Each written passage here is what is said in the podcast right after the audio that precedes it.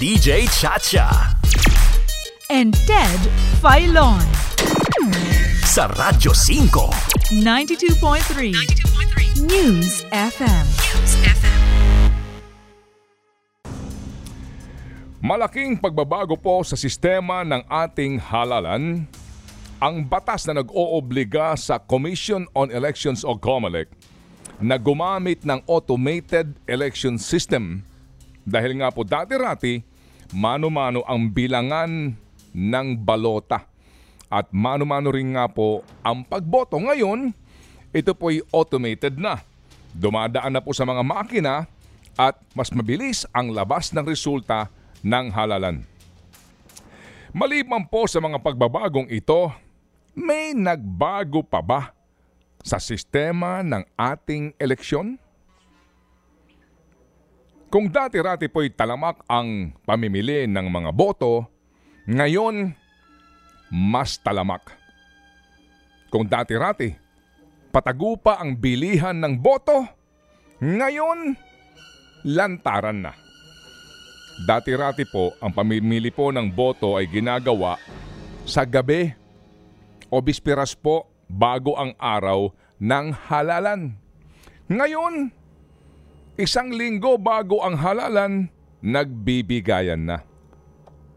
Dati-rati po, ang bilihan sa boto ay pa 20-20 pesos, 50, isang daan.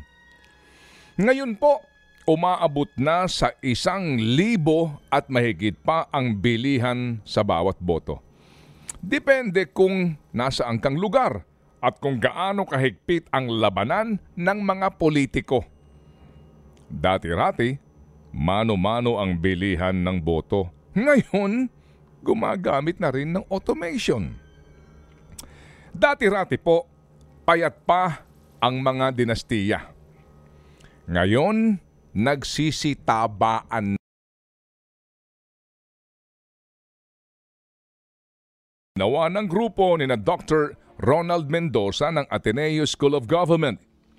Sa kanilang pag-aaral, sa bawat taon mula noong 1988 hanggang sa pinakahuling eleksyon noong pong 2019, 170 na tinawag nilang fat dynastic na opisyal ang karaniwang nadadagdag. Sa mga gobernador pa lamang, mula 57% noong pong 2004 elections, patungong 80% nitong 2019 elections.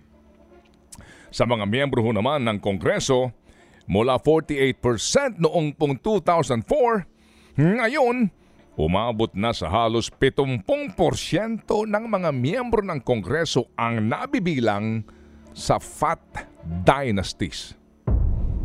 Sa working paper po nila Dr. Mendoza, ang fat dynasties kumpara sa thin o yung payat o manipis. Ibig sabihin, nagsusunod-sunod na nananalo sa pwesto ang mga miyembro ng pamilya. Ang fat o mataba ay kapag sabay-sabay nang nanunungkulan ang mga magkakamag-anak. Habang nagiging obese ang dynasty kapag patuloy ang pagtaba nito. Meaning, dumarami ang miyembro ng pamilya na humahawak sa halal na posisyon sa gobyerno. Umabot na nga po ang katabaan ng mga dinastiya sa pinaka matataas na posisyon ng ating pamahalaan. At kung paniniwalaan mo ang mga lumalabas na survey ngayon, sa susunod na Senado, sa ilalim po ng 19th Congress, magkakaroon tayo ng mga senador na magtatay, magnanay, mag-ate, at magkuya. Dati-rati po, ang bakbakan ng mga patalastas at informasyon para isulong ang kandidatura ng isang individual ay kadalasang ginagawa sa pamamagitan po ng mainstream media. At dati-rati, sinusunggaban at tinatangkilig po ng mga kandidato lalo na sa mga naghahangad po na maluklok sa matataas na posisyon sa gobyerno ang mga debate at harapan na nilulunsad ng iba't ibang ang mga debate ang siyang nagsisilbing arena para magtagisa ng talino at kakayahan ang mga kandidato sa pagpapaliwanag ng kanilang mga plataforma. Ngayon, iniiwasan na ang debate ng ilang kandidato. At ngayon nga, ibang-iba na.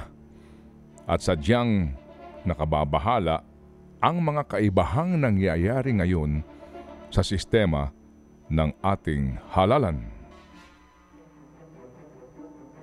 Amin po nakapanayam kahapon si Dr. Jonathan Corpus Ong, isang disinformation researcher at profesor sa University of Massachusetts at Harvard University. Si Dr. Ong ay gumawa ng pag-aaral na pinamagatang Architects of Networked Information behind the scenes of troll accounts and fake news production in the Philippines. Ito'y isang pagsasaliksik na nagpapatunay na totoong merong mga troll army na gumagalaw sa kumpas ng mga taong nagbabayad sa kanila.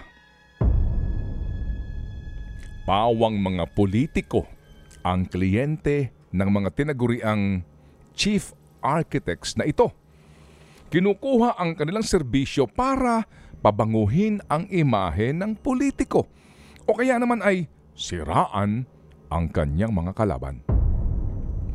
Ang mga chief architects na ito umano ay kadalasang advertising at public relations strategist.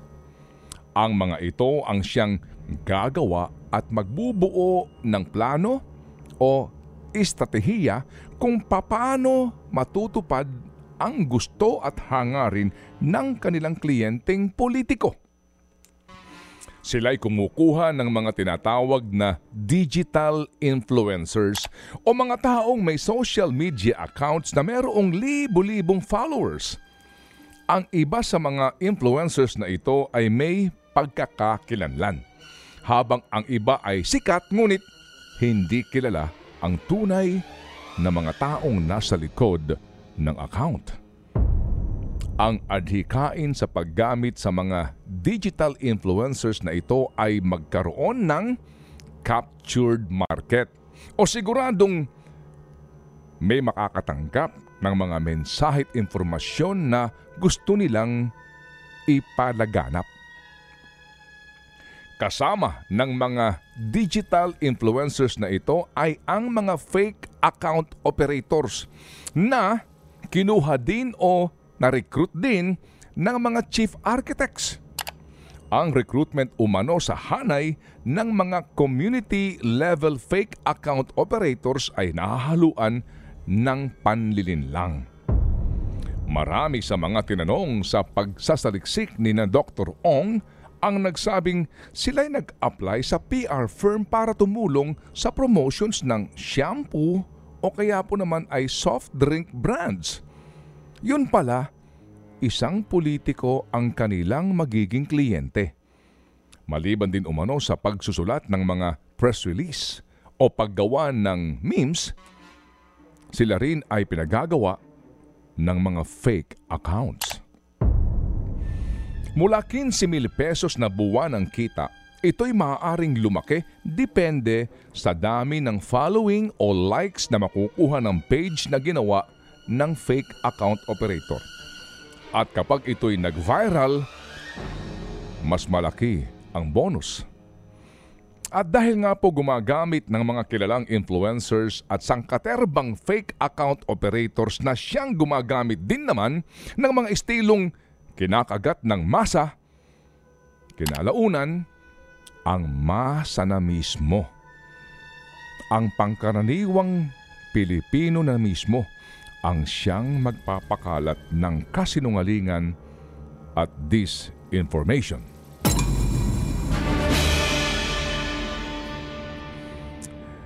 Dati na po namang laging lamang ang mga makwartang politiko at individual sa panahon ng ating mga halalan. At ngayon, lalo pa silang lumalamang. Sa pamamagitan ng pagbabayad sa mga operators ng disinformation network na ito. Nasawari ko ngayon ay nagmimistulang isang sindikato.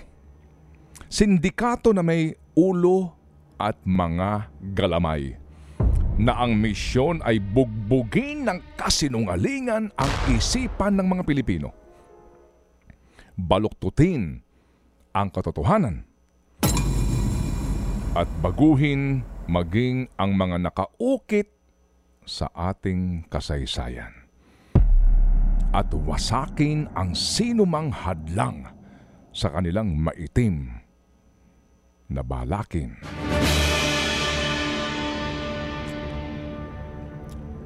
Kung hahayaan nating magtagumpay ang ganitong pamamaraan ng mga naghahangad na mahalal sa iba't ibang posisyon sa pamahalaan, lalo na sa mga naghahangad na maging pangulo at pangalawang pangulo ng ating bansa, mawawalan na po ng saysay ang tunay na diwa ng demokrasya. At lubusan na tayong mapapariwara.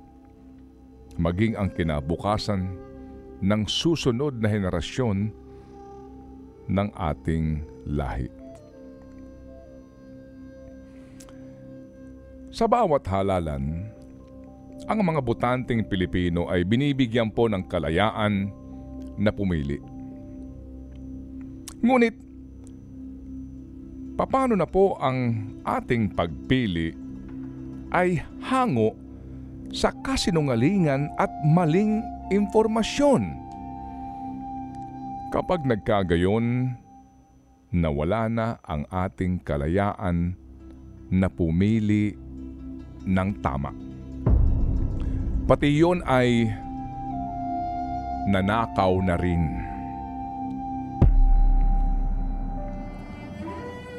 Pilipino, minsan ka nang nagising sa gitna ng dilim. Babalik ka pa ba sa malagim na pagkahimbing? Padadala ka ba sa agos ng mga sinungaling? Pilipino, nasaan na ang iyong talino? Nasaan na ang iyong prinsipyo? Pilipino, mayroon ka pa bang dangal? Pag-isipan mo.